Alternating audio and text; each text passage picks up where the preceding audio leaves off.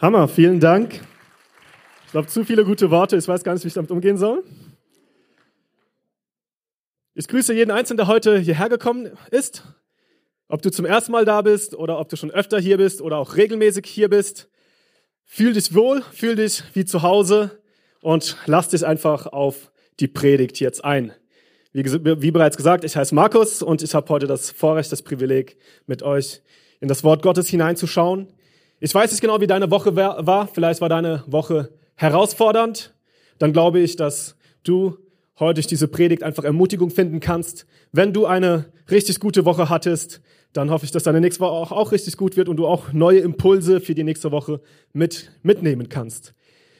Wir sind gerade in der Predigtserie Jesus, seine Geschichte, unsere Geschichte. Also im Grunde genommen geht es darum, wir wollen in das Leben Jesu hineinschauen und gucken, was hat sein Leben mit unserem Leben zu tun und wie seine Geschichte auch Teil unserer Geschichte werden kann. Ich bin so dankbar, dass ich, als ich 18 war, Jesus kennengelernt habe und seitdem ich eine Entscheidung getroffen habe, Jesus nachzufolgen, Jesus als meinen besten Freund zu haben, habe ich diesen Tag nicht einen einzigen Tag in meinem Leben bereut. Es war die beste Entscheidung das Gute ist, dass Jesus nicht nur eine historische Person ist, die gelebt hat, die gestorben ist, sondern Jesus ist eine Persönlichkeit, die gestorben ist, aber auch wieder auferstanden ist. Und dementsprechend können wir Jesus heute auch nachfolgen, anders als vielen anderen historischen Personen. Es gibt viele großartige Leiter, historische Personen, Forscher, Entwickler, die die Welt ein Stückchen besser gemacht haben, die Innovationen reingebracht haben, die, die geholfen haben in, in, in Armut, in Krisen, im Kampf gegen Weisen und so weiter. Viele von diesen Menschen sind großartige Vorbilder für uns, aber wir können diesen Menschen heute nicht mehr nachfolgen, weil diese Menschen liegen heute unter einem Grab. Der Unterschied ist, als Jesus ins Grab gelegt wurde, ist er wieder auferstanden und Jesus lebt. Und deswegen können wir uns von ihm nicht nur inspirieren lassen wie von all diesen anderen großartigen Leitern, sondern wir dürfen ihn persönlich kennen, eine Freundschaft mit ihm haben und seine Geschichte zu unserer eigenen Geschichte werden lassen. Und ich glaube, wenn wir Jesus in den Mittelpunkt unseres Lebens stellen, dann werden wir sehen, dass die Welt um uns herum ein bisschen besser wird. Denn bei Jesus ging es nicht um Gesetz. Bei Jesus ging es nicht um Imperialismus oder Macht, sondern bei Jesus ging es um veränderte Herzen. Jesus Ziel war veränderte Herzen. Und ich glaube, wenn wir mehr und mehr Jesus in den Mittelpunkt unseres Lebens stellen würden, würden wir weniger Leid hier auf der Erde haben, würden wir weniger Kriege haben, hätten wir weniger Hungersnöte, hätten weniger Krisen allgemein, Natürlich hat die Kirche viel falsch gemacht. Wenn wir in die Kirche hineinschauen, die Kirche ist auch irgendwann korrumpiert geworden, aber die Kirche ist nicht automatisch Jesus. Und da müssen wir ganz klar eine Trennung machen. Wenn du enttäuscht von Kirche bist, wenn du negative Erfahrungen mit Kirche hattest, dann musst du ganz klar trennen, Kirche ist Kirche und Kirche kann auch ihren Mist machen, aber Jesus ist Jesus und den, den wir predigen wollen, ist Jesus, der immer gut ist, der immer auf deiner Seite ist, der sich immer für dich einsetzt und der dein bester Freund werden möchte. Deswegen lass dich auf Jesus ein und lass seine Geschichte auch deine Geschichte werden, denn seine Geschichte ist definitiv die allerbeste. Heute geht es um das Unterthema von dieser Serie, die wir jetzt ja einige Wochen haben. Äh, das Thema lautet True Greatness oder in anderen Worten auf Deutsch wahre Größe. Heute wollen wir uns anschauen, was wahre Größe bedeutet, wie wir hier auf der Erde Größe definieren und wie Jesus Größe definiert hat. Wenn wir in die Geschichte reinschauen, dann sehen wir, dass viele Menschen Hunger nach Macht waren.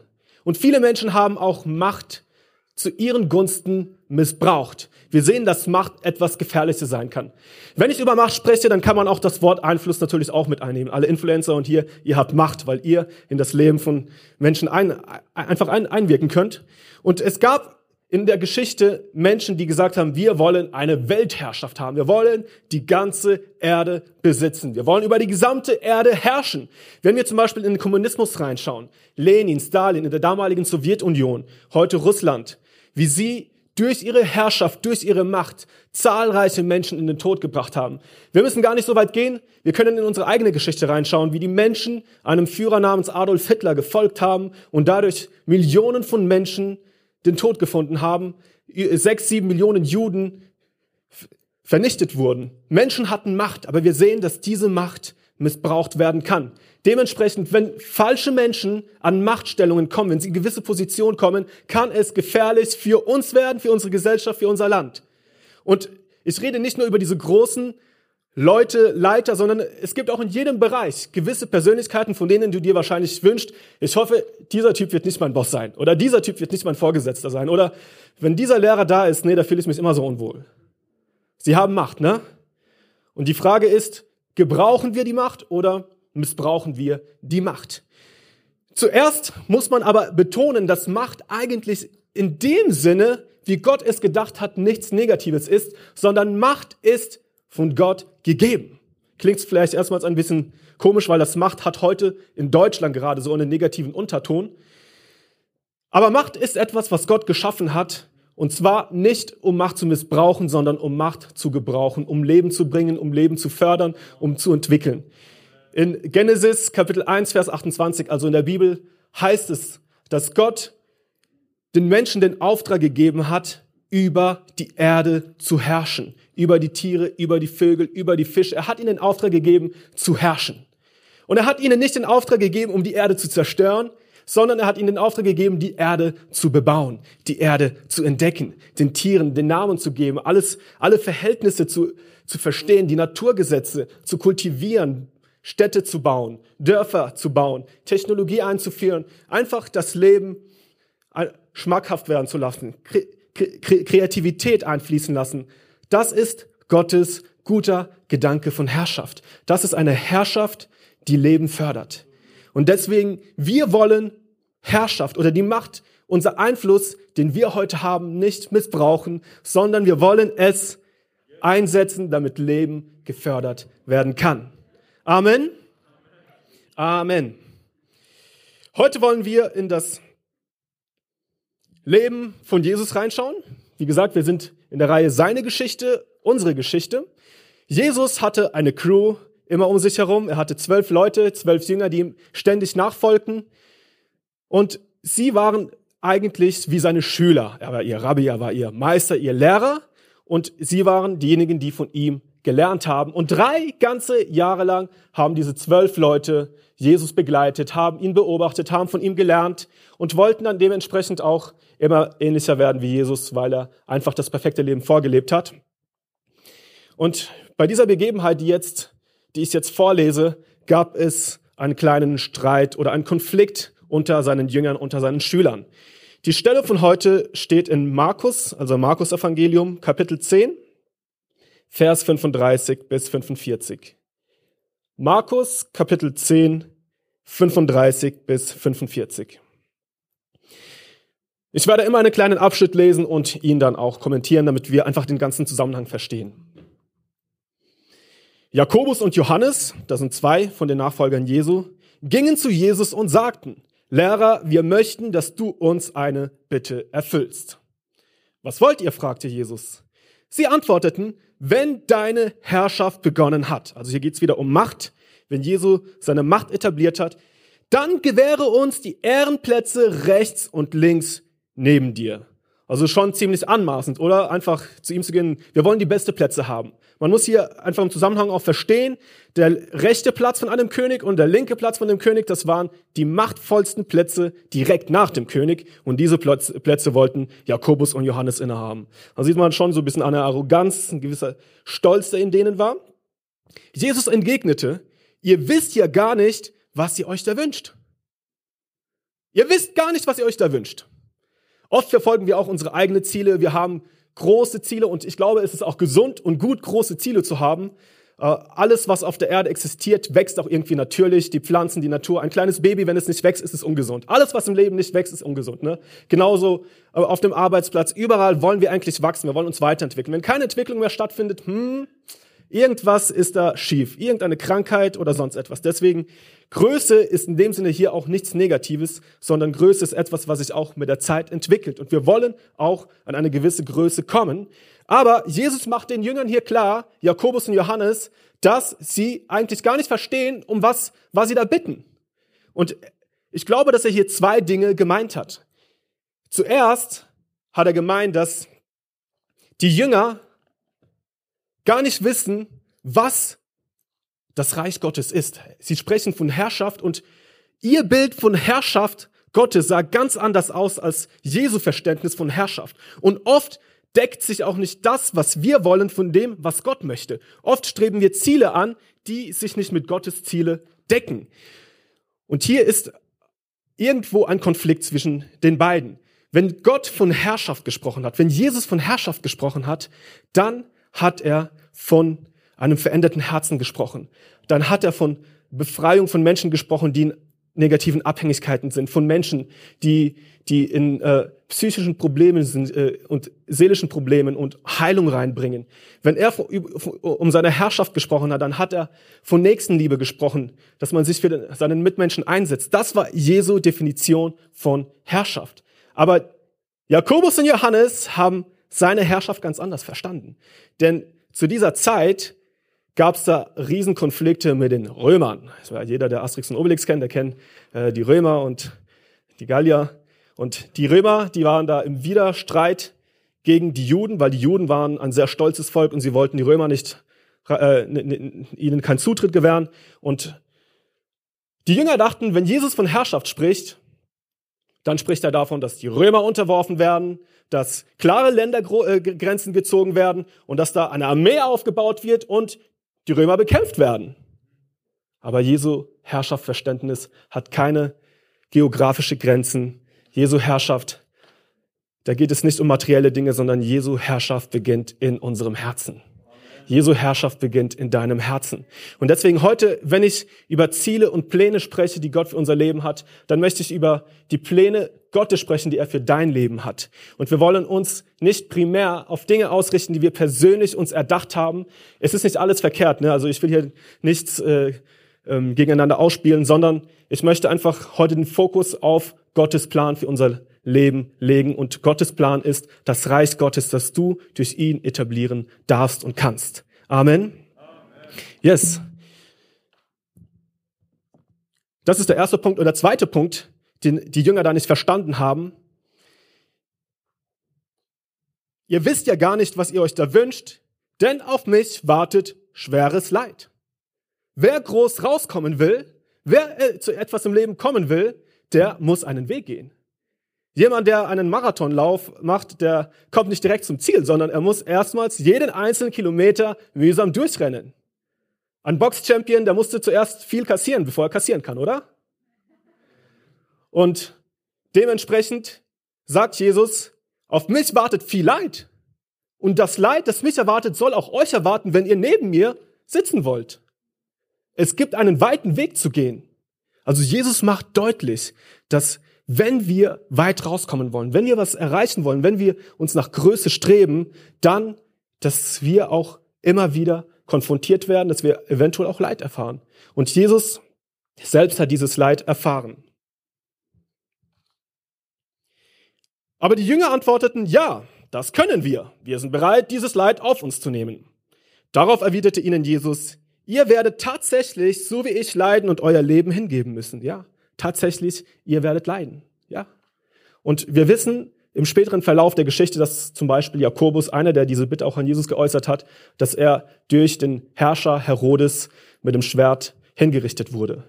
Und er ist dann tatsächlich einen Märtyrertod gestorben. Er hat auch für Jesus gelitten. Von Johannes wissen wir, dass er zwar ein langes Leben hatte, aber das Leben war auch nicht immer einfach. Er hatte zwar ein erfülltes Leben, aber es war nicht leicht.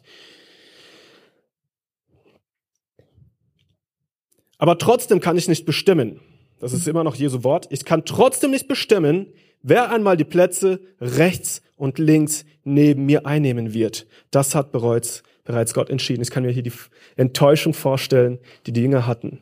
Sie strecken sich nach einem Platz aus, aber Jesus sagt am Ende, entscheide das nicht ich, sondern Jesus sagt, mein Vater, Gott, er wird entscheiden, welchen Platz du einzunehmen hast. Aber diese Stelle ist zugleich ein Trost für uns. Gott hat für jeden Einzelnen einen Platz vorbereitet. Gott hat für dich einen Platz vorbereitet und du musst nicht mit Gewalt diesen Platz einnehmen. Das ist eine Zusicherung für dich. Wir können den Platz einnehmen, da wo wir gerade stehen. Und ich verstehe, wenn wir eine innere Unzufriedenheit haben, wenn wir uns nach mehr ausstrecken, das ist auch irgendwo auch gesund, zufrieden und zugleich unzufrieden zu sein, also diese Spannung in uns auch irgendwo auszuhalten. Aber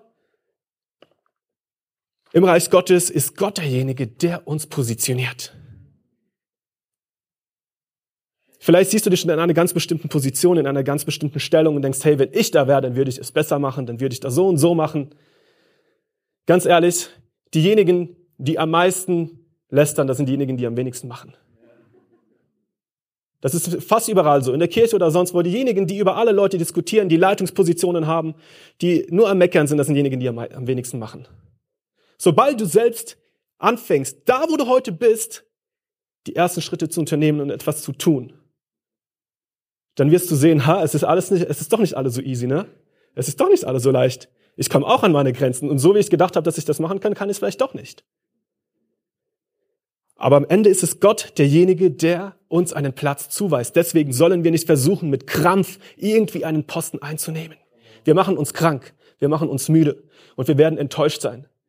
Und selbst wenn du heute das Gefühl hast, hey, ich habe nichts, ich kann nichts, ich bin wertlos, Gott hat einen Plan für dich und sei da treu, wo du heute bist. In dem Geringen, wo du heute stehst, vielleicht hast du noch nicht mal eine so große Verantwortung. Sei treu da, wo du heute bist und wirst sehen, wie Gott dich einsetzen wird, wie er dich platzieren wird.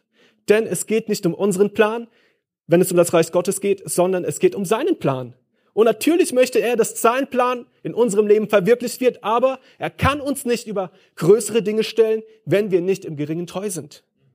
Deswegen heißt es auch so schön, wer im Geringsten treu ist, der kann auch im Großen treu sein. Wenn wir aber im Geringen nicht treu sein können, da wo wir heute stehen, wie kannst du erwarten, dass du irgendwann so viel Macht und Einfluss haben wirst? Und wenn du es schaffst, dann ist da ganz viel Manipulation und Negativität drin.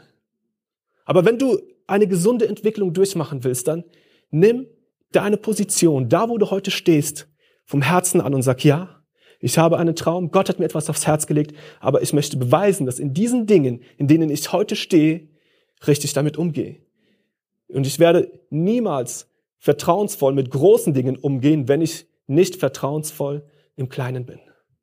Deswegen will ich Treue beweisen und mich von Gott platzieren lassen. Das ist Gottes Verständnis von Macht. Und Gottes Verständnis von Macht beginnt in unserem Herzen. Es geht nicht um Äußerlichkeit, sondern es beginnt um eine reine, es beginnt mit einer reinen Herzenshaltung. Als Samuel, auch eine biblische Geschichte, David zum König einsetzen wollte. Er wusste noch nicht genau, dass dieser Mann David heißt. Du musst nicht alle Details dieser Geschichte kennen, Hauptsache der Hauptgedanke kommt durch. Und Samuel, er musste nun äh, die Familie besuchen, wo auch der David, äh, äh, wo David auch einer von denen war. Und als er die Familie besucht hat, waren da sieben ältere Brüder von David. Und alle von denen, die sahen richtig stark aus, groß, kräftig. Und Samuel hat sich gedacht, ah, bestimmt der älteste von denen, der wahrscheinlich am stärksten, am besten aussieht, das muss der zukünftige König sein, den muss ich als König salben. Aber Gott hat zu ihm jedes Mal gesagt, nein, der ist es nicht. Und dann kommt der nächste Bruder, der auch von außen her richtig schön aussieht. Und Gott sagt immer noch nein. Und dann kommt Nummer drei. Und Gott sagt immer noch nein. Dann kommt Nummer vier. Und er sagt nein. Dann kommt Nummer fünf. Und der sah auch so gut aus. Und Gott sagt nein. Und dann kommt Nummer sechs. Und der sah wieder so gut aus und so kräftig. Und er sagt nein. Und dann kommt Nummer sieben. Und Gott sagt wieder nein. Und dann sagt der Vater von den ganzen Kindern und sagt, ja, ich habe da noch einen Sohn, der hütet die Schafe, aber der ist der jüngste von denen. Und dann sagt Samuel, ja, bring den mal her. Und tatsächlich, er war der Kleinste, er war der Zierlichste. Und wenn du ihn von außen betrachtet hast, hättest du, niemals gedacht, dass so ein Typ als König eingesetzt werden kann. Aber Gott sagt dann an dieser Stelle, der Mensch sieht, was vor Augen ist, Gott aber sieht das Herz. Der Mensch sieht, was vor Augen ist, Gott aber sieht das Herz. Größe fängt nicht mit Äußerlichkeit an, sondern Größe fängt im Herzen an. Größe fängt mit Herzenshaltungen an, mit Einstellungen, mit Werten, die wir teilen und leben. Und selbst wenn ich heute von außen hin ein Nichts bin, wenn ich eine Niete bin, aber im Herzen weiß ich, ich bin groß, weil ich Jesus in meinem Herzen habe, weil ich treu bin in dem, in, in, in dem mich Gott hingestellt hat. Tatsächlich, die zwei Jünger haben sich wirklich was angemaßt. Die wollten die beste Stelle einnehmen. Die anderen zehn Jünger hatten das Gespräch mit angehört und waren empört über Jakobus und Johannes. Ich kann mir vorstellen, wie die gedacht haben, was maßen die sich an? Hey, wir sind doch auch die ganze Zeit mit Jesus unterwegs. Warum? Pochen sie auf eine Position, die, die einfach so krass ist. Da rief Jesus alle zusammen und sagte, ihr wisst, wie die Großen und Mächtigen dieser Welt ihre Völker unterdrücken. Wer die Macht hat, nutzt sie rücksichtslos aus. Aber so soll es bei euch nicht sein. Im Gegenteil, wer groß sein will, der soll den anderen dienen. Und wer der Erste sein will, der soll sich allen unterordnen. Denn auch der Menschensohn, also Jesus, ist nicht gekommen, um sich bedienen zu lassen. Er kam, um zu dienen und sein Leben als Lösegeld hinzugeben, damit viele Menschen aus der Gewalt des Bösen befreit werden. Jesus selbst gibt sich hier als Vorbild und sagt, ich, Gott, ich habe entschieden, Mensch zu werden und den Menschen auf der Erde zu dienen. Ich habe nicht versucht, ein, ein großes Imperium aufzubauen, sondern ich bin ein Mensch geworden wie du und ich. Und ich kam nicht, um einen großen Plan auszuchecken, sondern ich kam in allererster Linie, um zu dienen. Wisst ihr, und die Wahrheit ist, Jesus, er ist nicht in allererster Linie am Kreuz gestorben, um sich als Opfer darzugeben, um eine große Tat zu vollbringen, um einen Plan zu erfüllen, sondern er starb in allererster Linie, weil er dich liebte. Er starb in allererster Linie, weil er wusste, dass wir einen Retter brauchen. Wisst ihr, wir können viele Opfer geben. Wir können uns investieren in Dinge, aber eine falsche Motivation haben. Jesu Motivation am Kreuz war nicht das Opfer selbst, sondern die Liebe zu dir und mir. Und deswegen ist er am Kreuz gestorben und Gott hat ihn erhöht. In Philippa Kapitel 2, da lesen wir von Jesu Menschwerdung, wo es heißt, er, er, er hielt nicht daran fest, Gott gleich zu sein. Er hielt nicht daran fest. Er hat seine ganze Größe aufgegeben. Hey, und wir können auch diese Größe, nach der wir uns sehnen, aufgeben und Diener werden. Und er ist Diener aller geworden. Und nachdem er Diener aller Menschen geworden ist, nachdem er für die Kranken da war, nachdem er für die Unterdrückten da war, nachdem er am Kreuz gestorben ist, hat Gott ihn erhöht. Herr, und Gott wird dich erhöhen, wenn wir nicht nur anfangen, äh, wenn wir nicht nur Befehle geben wollen, sondern wenn wir selbst Diener werden wollen. Eine Anstellung eines Dieners. Hier geht es nicht um Sklaverei oder sonst was, sondern es geht um eine dienende Haltung. Jesus hat sich gebeugt. Es ist Gott selbst. Stellt euch das vor. Gott selbst, er hat sich gebeugt und er hat seinen Jüngern ihre dreckigen Latschen und Füße gewaschen. Ein crazy Bild, oder? Wer groß unter uns sein will, der soll ein Diener aller sein. Wir wollen den Menschen begegnen. Wir wollen den Menschen, die in Not sind, begegnen. Das Problem ist, wir schauen zu sehr auf uns. Gerade in unserer westlichen Gesellschaft ist das Individuum immer wichtiger und es heißt, du wirst glücklich sein, wenn du auf dich schaust, wenn du dich selbst verwirklichst. Die Wahrheit ist, Umso mehr wir auf uns selber schauen, umso mehr stellen wir fest, wir können das Glück in uns selbst nicht finden. Wahres Glück finden wir, wenn wir anfangen, Menschen zu dienen. Gott hat uns nicht umsonst zwei Augen gegeben. Gott hat uns nicht umsonst zwei Augen gegeben, mit denen wir nicht uns selber sehen können, sondern mit denen wir die Umwelt sehen können. Damit wir uns um die Not der anderen Menschen kümmern können. Deswegen die Frage, wie oft schaust du, symbolisch gesehen, in den Spiegel? Und wie oft schaust du um dich herum, was in der Welt um dich herum passiert. Wahres Glück findet sich darin, wenn wir das Glück der anderen Menschen finden. Ich weiß nicht, ob du schon erlebt hast, aber diejenigen, die sich für andere Menschen eingesetzt haben und diese Menschen wahres Glück gefunden haben, du hast dich extrem glücklich gefühlt. Vielleicht sogar noch glücklicher als die andere Person. Gott hat uns dazu geschaffen, zusammenzuleben, gemeinsam unterwegs zu sein. Und die größte Gebote handeln nicht um irgendwelchen To-Dos, Aufgaben, sondern die größten Gebote, die Jesus gegeben hast, lauten, liebe deine Nächsten wie dich selbst. Es geht um Beziehung, es geht um Freundschaft. Und jede Aufgabe sollte einer Beziehung untergeordnet sein, weil am Ende geht es um Beziehung, um die Beziehung zu Gott und die Beziehung zu unseren Mitmenschen. Und das ist wahre Macht. Wahre Macht. Versuch nicht die, Treppe, die, die, die Leiter hoch zu erklimmen, sondern Leiter steigt herab zur wahren Größe. Es geht also nicht darum, aufzusteigen zur Größe, sondern herabsteigen zur Größe. Wer herabsteigt, er wird von Gott positioniert werden und er wird wahre Größe finden. Und dieser Weg wie Jesus gesagt hat, kann uns auch was kosten. Es kann auch Leid bedeuten, so wie Jesus leiden musste. Es ist nicht immer leicht. Wir leben in einer Gesellschaft, in der Komfort extrem wichtig ist. Und es ist auch gut. Ich genieße den Komfort, den wir in Deutschland haben. Als Missionar in Afrika weiß ich, wie es ist, wenn man keinen Komfort hat, wenn man keine normale Dusche hat, wenn du mal rausgehen musst und die Eimer füllen sollst, um dich, dich dann zu duschen. Und wenn die Straßen so grottig sind, dass du fünf Stunden brauchst, um über 130 Kilometer durchzukommen. Ich genieße den Komfort in Deutschland.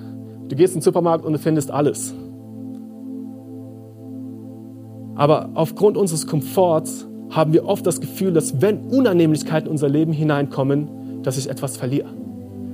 Habe ich oft das Gefühl, dass irgendetwas in meinem Leben nicht stimmt.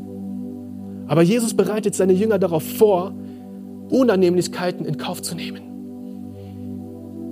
Hiob war ein Mann, der an Gott geglaubt hat. Er war treu. Und dennoch hat Gott zugelassen, dass er elende Schmerzen, Krankheiten erleiden musste, dass er seine Familie verloren hat.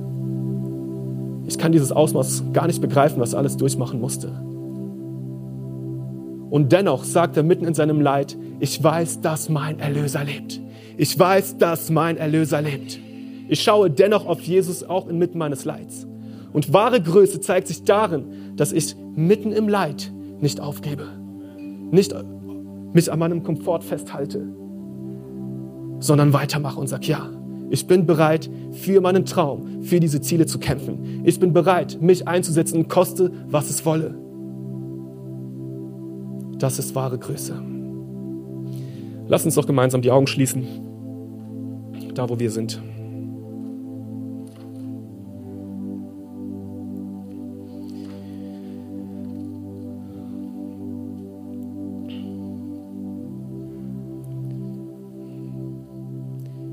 Ich weiß nicht, wie viel Einfluss du heute hast. Vielleicht hast du gar keinen Einfluss und das bedrückt dich.